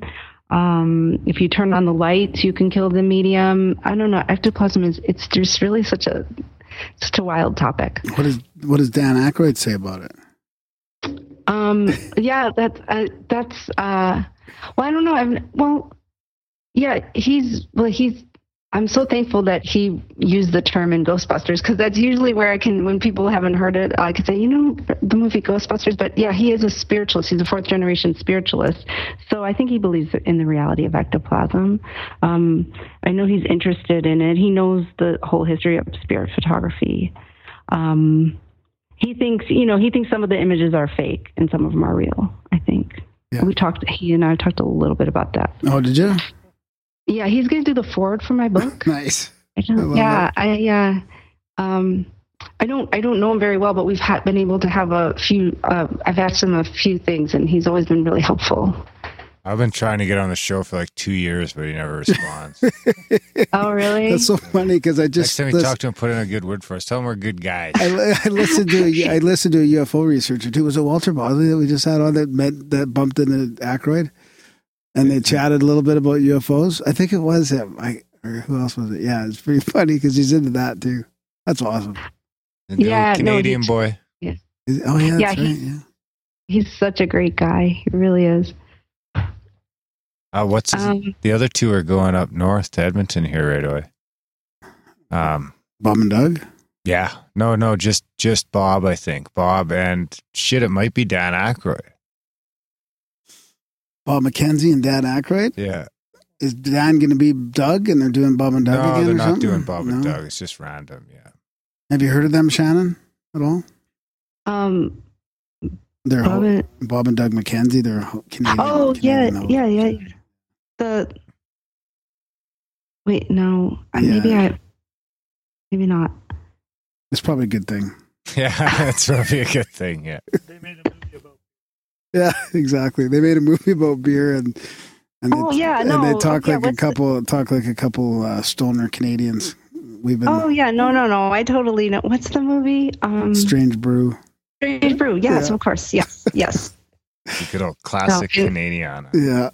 Great movie. Uh, so have you found have you found it like so where are you at with the ectoplasm thing then? Have you have you satisfied your search or Um, okay, so on my on my site, so there's basically I have two little photo essays going about ectoplasm, and one is with um, there's mediums who I meet who say that they're they're using ectoplasm, but the ectoplasm is invisible, and um, I actually have two weird stories with one the same medium. His name is Gordon Garforth, and he is in England. And he told me when I first met him, you know, I use ectoplasm and it changes the shape of my hands and my face. And um, when I first meet him, I'm pretty skeptical, like that I'm ever going to see something like this from him, because uh, what I was encountering mostly was that people tell me ectoplasm was going to change something, and it was a very subjective experience, and people in the room were seeing it, and I wasn't. So, um, so I said, okay, well, I'll bring my camera and I'll try to, you know, photograph you. And so the first thing, I, we went into a red light seance and it was a dark room, tiny red light on. I was sitting in the front row. I was about six feet away from him. And his wife, you know, he goes into a trance and it's 20 minutes in, and his wife, who's like kind of the master of ceremonies or, you know, his guides his seances says, okay, Gordon's going to work with the ectoplasm now and it's going to change his hands. And so he's wearing a short sleeve shirt and he took his hand and he stuck it out and he moved it in front of his body. And this hand just looked like it effortlessly skipped into like a gigantic hand. And it was the most magical thing I have ever seen. It was crazy. I don't know how he did it uh, I actually screamed when this happened, and like it's a very like you're totally not supposed to do that in a seance. It's so rude, and I Rude and then everybody, yeah, yeah, you're really not. It's really bad, and um, because you know you can get the medium out of a trance if you do something like that. So Then you could break So the I cord. You could put him in real danger, couldn't you? Yes, so I, I was really I was really a jerk for screaming, but I was so I mean I was really really shocked by this, and then everybody else in the room started screaming too, and I couldn't tell if they were screaming because I was screaming or were they screaming because they saw this big hand, and then he pulled the hand back and it was gone, and I was convinced that I hypnotically rendered this hand because it was like a low light situation and I was told I was going to see a hand and I was certain that I would see the images on my camera and there'd be a small hand. Um, but I so this him with this gigantic gigantic hand and um, it looks different in the picture than it did with my eyes but and, you know a lot of people say it looks like a glove or a prosthetic um, but it it definitely was not that. Some people have said it's probably an optical illusion with a light. I mean, when I saw it happen, it was if it was a magic trick, it was like David Copperfield elegant magic trick. It was crazy, and I, like you know that the photo's mysterious. Like you have to decide for yourself as a viewer what happened. So that that happened with Gordon, but then the other thing that happened was weirder. Um, and I know I have this one on my site. Uh, so he went into like um a trance, an impromptu trance. So we were in like um we were in a sanctuary and the only thing the only light there was was like this tiny green security light and he went into a trance and and I started taking pictures and they were really long exposures because it was like this huge room lit by this tiny green light. And he said, you know, ectoplasm changes his face. So I took these pictures of him, and of course they're long exposures, but in a lot of them he looked really different. Like he looked like different people, right? And so I showed him these images, and there was one picture of him where he had like this tiny mustache, and I actually thought it looked a little bit like Hitler. So I was like, like really creeped out by it, and I didn't want to show it to him. I was like, I can't show him this picture, but I ended up showing it to him because I it would look it was part of it, and um, he's like, oh, that picture, I love that picture. And I was like, really? I couldn't get. I was like, why does he like this picture where he's sort of he looks really scary? He sort of looks like Hitler. And um, then he took me to his house and he showed me a picture of his great grandfather, and I swear it looked exactly like him in the picture.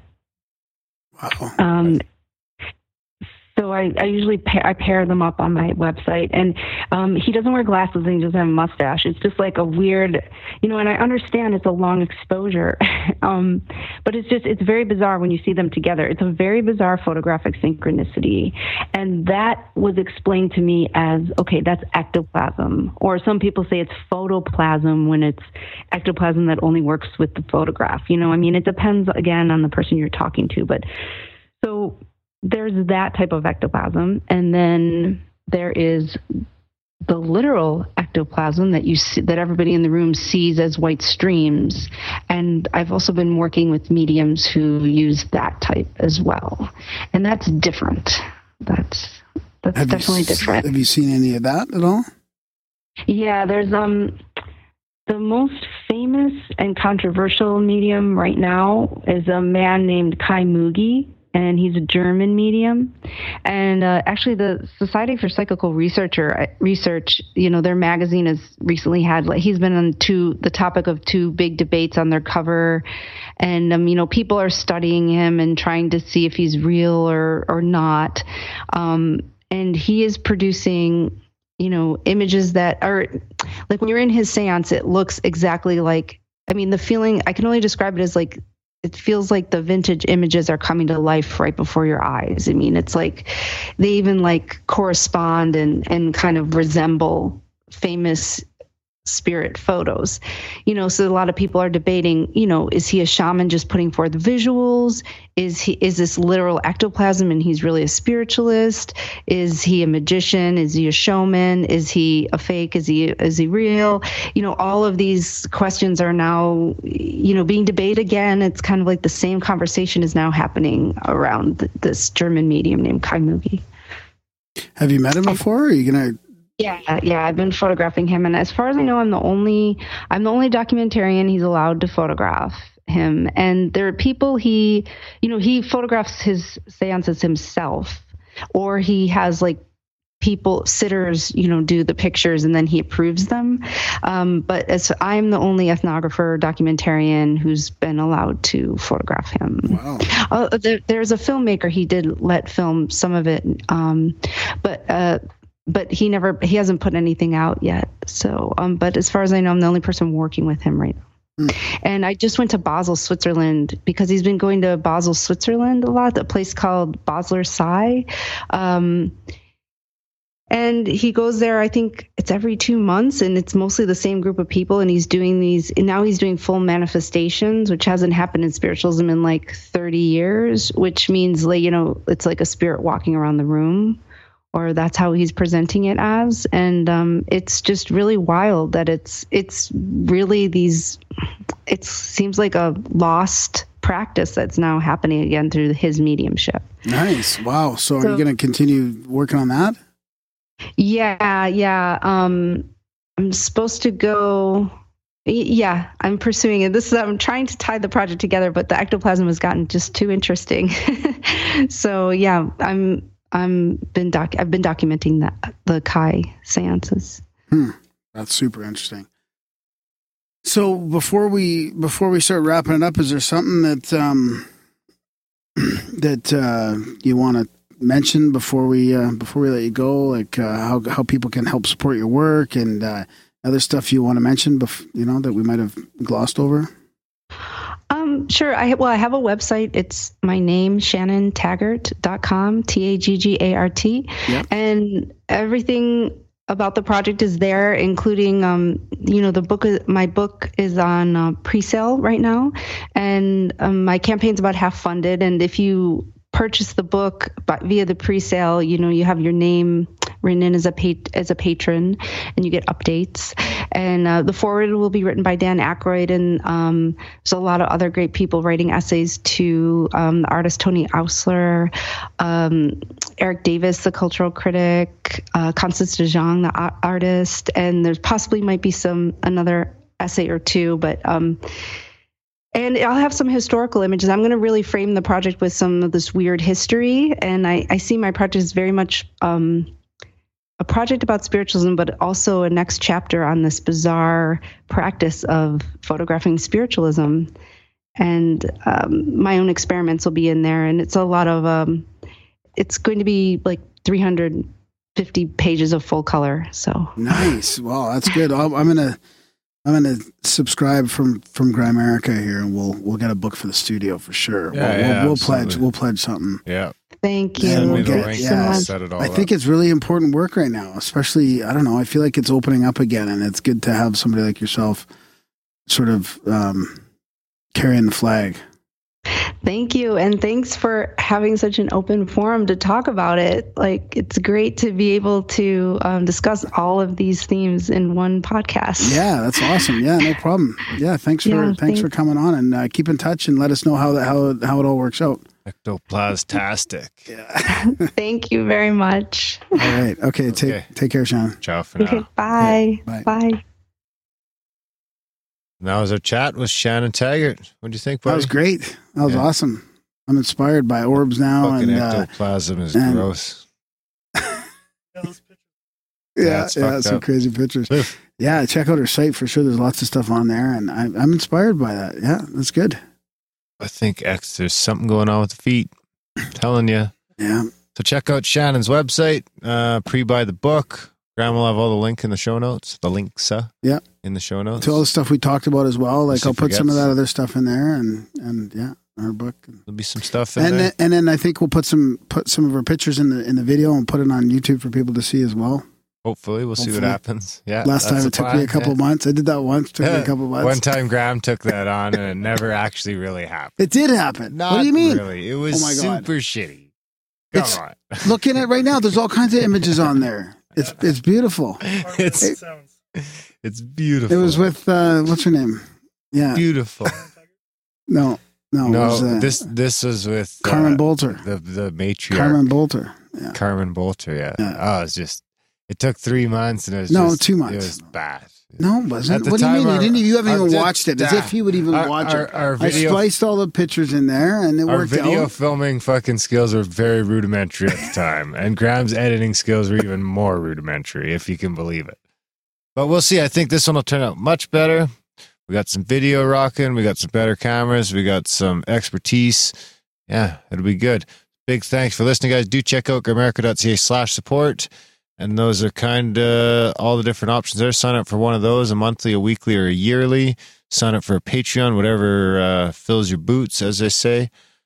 But that's uh, the the the support that kind of helps us be able to do these ventures with video and try and do, you know, try and grow a little bit. Try Yeah, man, we of can't do it without the support. We can't do it without the support. We're shooting for what three percent eventually, four percent. We got like one We haven't quite got one percent yet, but we'll get there. So do check out grimerica.ca slash support, guys. Sign up for a monthly today. Uh, if you can't afford to support the show financially right now, check out the show notes. There's a list of like five things to do. Review the show, newsletter, do all that shit. And, you know, uh, you're helping out. You really are. Spam the show, send in your synchros and stuff like that. That all helps out too.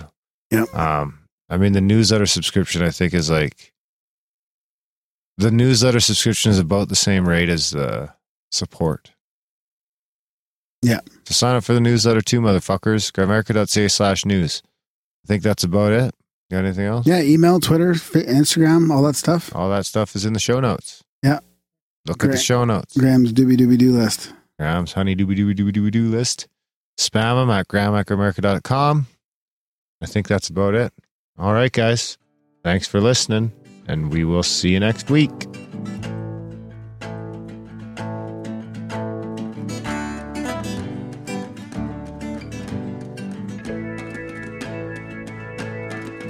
Oh, if you could touch infinity, I think that your hand would fall.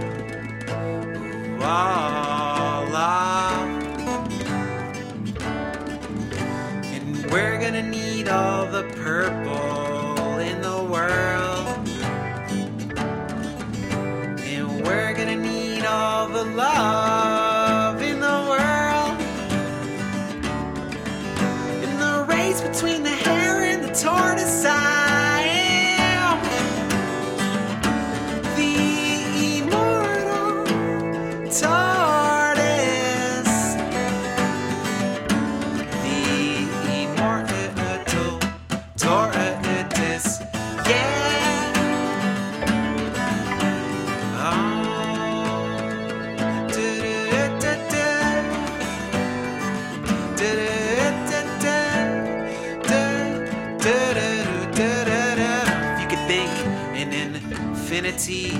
dive into divinity. I think you'd come back in a flash with stories to tell.